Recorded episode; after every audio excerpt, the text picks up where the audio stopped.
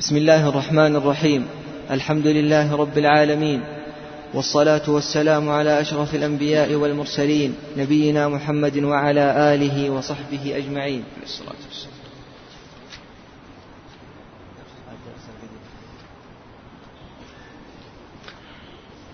قال العلامة السعدي رحمه الله في منظومة القواعد الفقهية وترجع الأحكام لليقين فلا يزيل الشك لليقين. بسم الله الحمد لله والصلاة والسلام على رسول الله. أي قاعدة أرادها المؤلف رحمه الله تعالى. اليقين لا يزول بالشك. نعم. وقالنا هذه من أنفع القواعد أن تقطع الوساوس. وذكرنا قواعد تحت هذه القاعدة منها إبراهيم. أن الشك بعد العبادة لا يؤثر حتى وإن كان كثير. والشك بعد الفعل لا يؤثر وهكذا إذن الشكوك تكثر. وإذا كان داخل العبادة وكثير لا يلتفت إليه. قليل يبني على ما تيقن وإذا لم يترجح أو تيقن عنده شيء يبني على الأقل. غيره من القواعد. نعم. والأصل في آه اسمع. نعم. آه تيقن الطهارة وشك في الحدث. طيب على طهارة. تيقن الحدث وشك في الطهارة محدث. تيقن الطهارة والحدث وكان يعلم حاله قبلهما فهو عكس حال قبلهما. وإذا لم يعلم فهو محدث. نعم. طيب. قال والأصل في مياهنا الطهارة. الأصول. ذكر لنا ناسب أن المؤلف رحمه الله تعالى يذكر لنا أصول منها. نعم. الأصل في المياه معناه إذا اختلفنا في ماء فالأصل الطهارة غيره الأرض والثياب والحجارة وغيره. تحريم.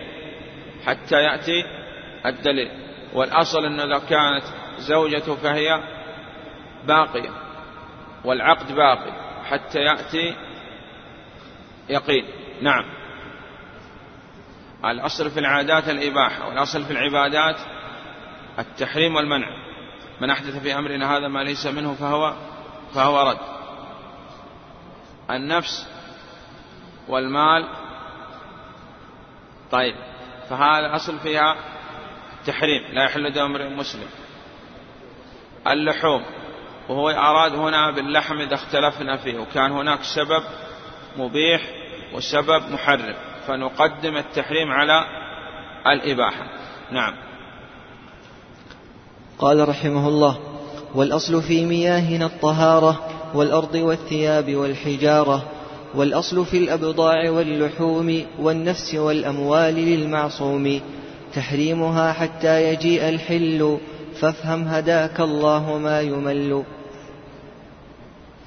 والأصل في عاداتنا الإباحة حتى يجيء صارف الإباحة وليس مشروعا من الأمور غير الذي في شرعنا مذكور. وسائل الأمور كالمقاصد واحكم بهذا الحكم للزوائد. نعم ذكرنا أن الأشياء ثلاثة. إما مقاصد وسائل ومتممات. القاعدة في الوسائل لها أحكام المقاصد قلنا بالشرط أن تكون الوسيلة مشروعة لا ممنوعة مطعمة الأيتام من كد فرجها. وقال أن الغاية تبرر الوسيلة هذه قاعدة من قواعد الكفر والضلال ولا يصح. نعم أن تكون الغاية تبرر الوسيلة. طيب والزوائد متممات مثال الذهاب للحج. المشي إلى الحج هذا وسائل والحج مقاصد والرجوع متممات نعم. قال رحمه الله والخطأ والإكراه والنسيان أسقطه معبودنا الرحمن. أسقطه معبودنا الرحمن سبحانه وتعالى في حالات خطأ والنسيان والإكراه وهذا في حقوق في حقوق الله لأن حقوق الله سبحانه وتعالى مبنية على العفو وحقوق العباد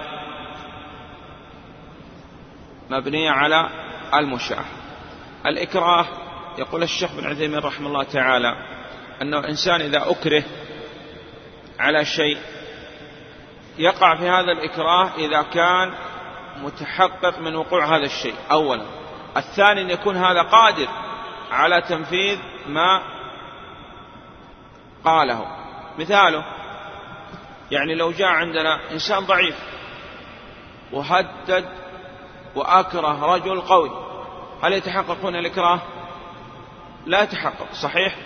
الثاني أن يعلم أنه إذا صنع له هذا الشيء أن يقع عليه ضرر وإذا ما يقع عليه ضرر لا يكون. وقلنا الإكراه في الشرع له ضوابط وهي الأول أن لا يزيد. وإذا زاد يؤاخذ على الذي زاد. نعم. الثاني أي نعم. أن يكون قلبه مطمئن. ولذلك في حديث الذباب أنه اعتقد ومن اعتقد كفر وإن لم يفعل. إيه صحيح. طيب. الثالث أن يكون فيه ضرر على غيره؟ إذا كان من أجل أن يبقى على حياته يقتل الآخرين فهذا غير مكره. طيب. أن يعرض ما استطاع. يبقى معنا أن لا يكون فيه على الآخرين أنه هذا الأمر متعدي لا يقتصر عليه الإكرام. فمثل قول أحمد رحمه الله تعالى لأنه لو قال بخلق القرآن لظلت الأمة خلفه لأنه هذا الضرر لا يقتصر عليه بل يتعدى إلى غيره. نعم. قال قال رحمه الله والخطأ والإكراه والنسيان أسقطه معبودنا الرحمن لكن مع الإتلاف يثبت البدل وينتفي التأثيم عنه والزلل.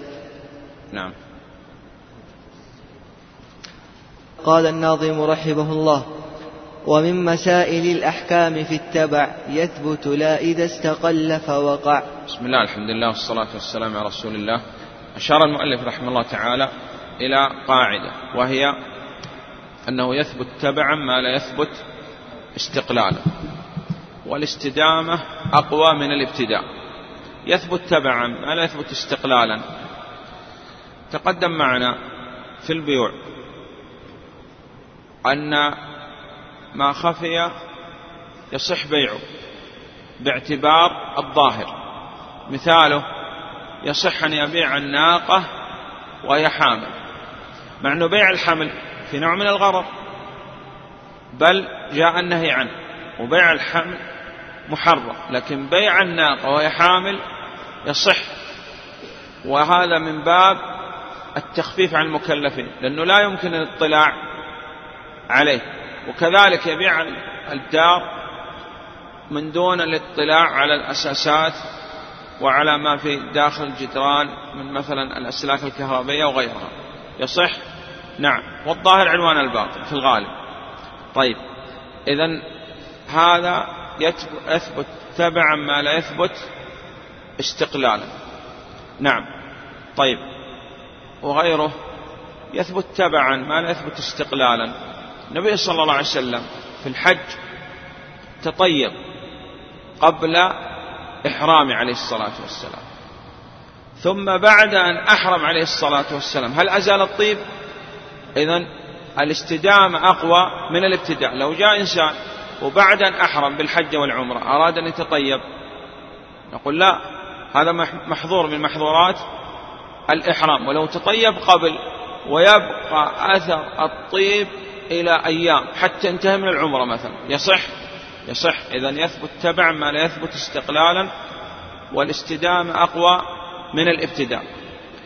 المحرم إذا أراد أن يراجع الزوجة وهو محرم. يصح يصح لكن يعقد عقد النكاح إذا يثبت تبعا ما لا يثبت استقلالا وهذه استدامة أقوى من الابتداء.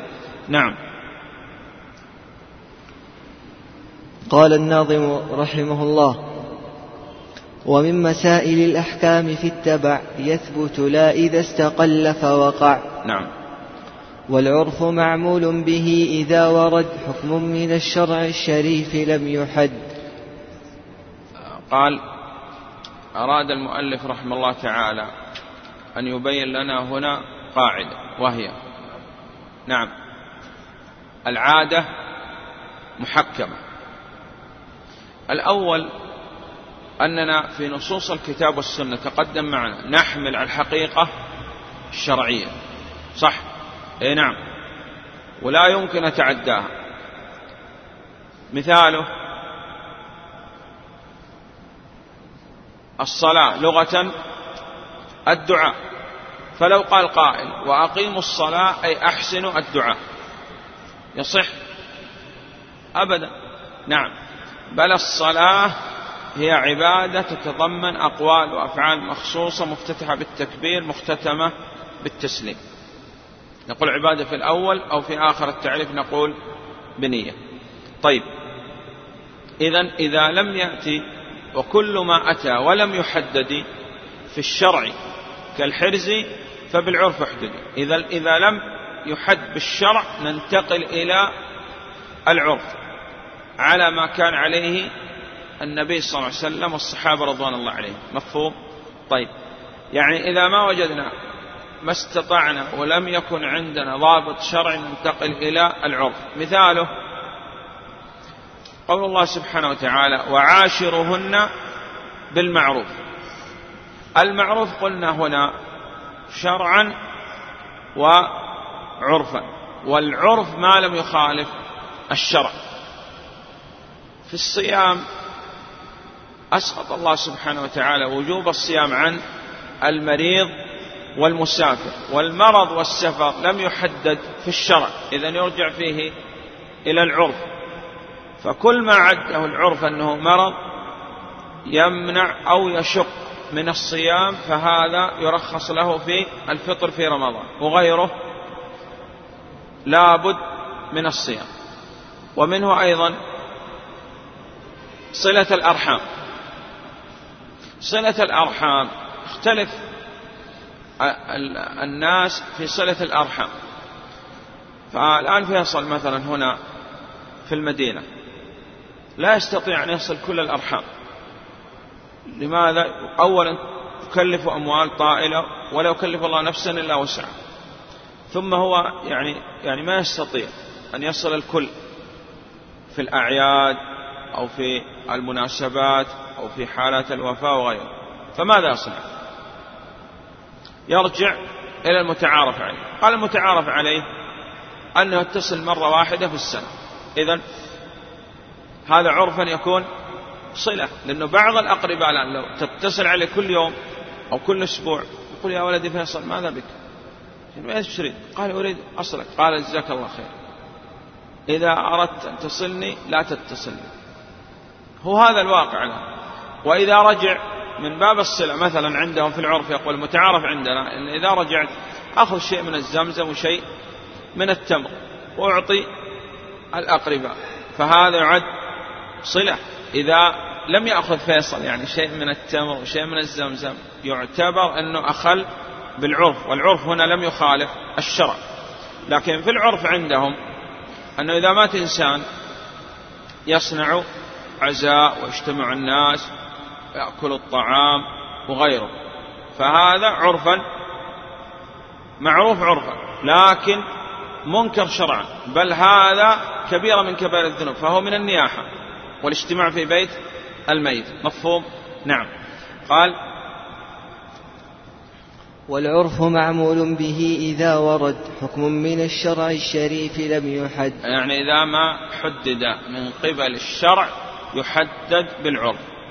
نعم. قال الشيخ بن عثيمين رحمه الله تعالى وكل ما أتى ولم يحدد في الشرع كالحرز فبالعرف احددي الحرز السارق تقطع يده في ربع دينار فصاعدا إذا أخذ شيء من مكان حريز. الحرز يرجع فيه إلى العرف. في القديم كان عندنا المحلات وقت الأذان يوضع عليها قطعة قماش. وهذا يعد عرفا عندنا. حرص كما ترى الآن في حلقة الخضار. حلقة الخضار يأتي المزارعين بالسيارات ويضعوا الخضروات والفواكه وغيرها. يضعوها ويذهب مثلا إلى الصلاة. فهذه في هذه الأماكن حرز أم لا؟ حرز. نعم. طيب. قال رحمه الله معاجل المحظور قبل آنه قد باء بالخسران مع حرمانه. أشار بهذا إلى من استعجل الشيء قبل أوانه عوقب بحرمانه. وأخذنا مثال عليه في الإرث أنه إذا استعجل الإرث وقتل مورثه منع من الإرث. وقال عليه الصلاة والسلام ليس للقاتل من تركة المقتول شيء. فكل قتل أوجب قصاص أو دية أو كفارة لا يحصل بينهما التو... لا. لا يحصل منه الإرث. لكن لو مات الثاني مثاله. قتل يعني نسأل الله السلامة والعافية. قتل والده وطعنه طعنات. ثم قدر الله سبحانه وتعالى أنه هذا الأب لم يمت. ومات القاتل الإبن. هل يرث الأب من الإبن. ولو مات بعده ولو مات بعده بدقيقة. وتكون هذه المسألة مناسخة لكن لو مات الأب أولا ثم بقي الإبن ولو لحظة يرث؟ لا يرث إلا قلنا كل قتل أوجب قصاص أو دية أو كفارة يحصل بالتوارث وغيره يرث. فإذا كان الإبن قاضي في المحكمة وتشاجر الأب مع رجل وقتل هذا الرجل. ثم حكم الولد بموجب الشريعة أن الأب هذا يقتل وحكم عليه بالقصاص. ينفذ الحكم ينفذ الحكم. طيب هل يرث الإبن؟ هو كان سبب في قتل الأب. يرث لأنه لم يوجب لا قصاص لا قصاص ولا دية ولا كفارة. نعم.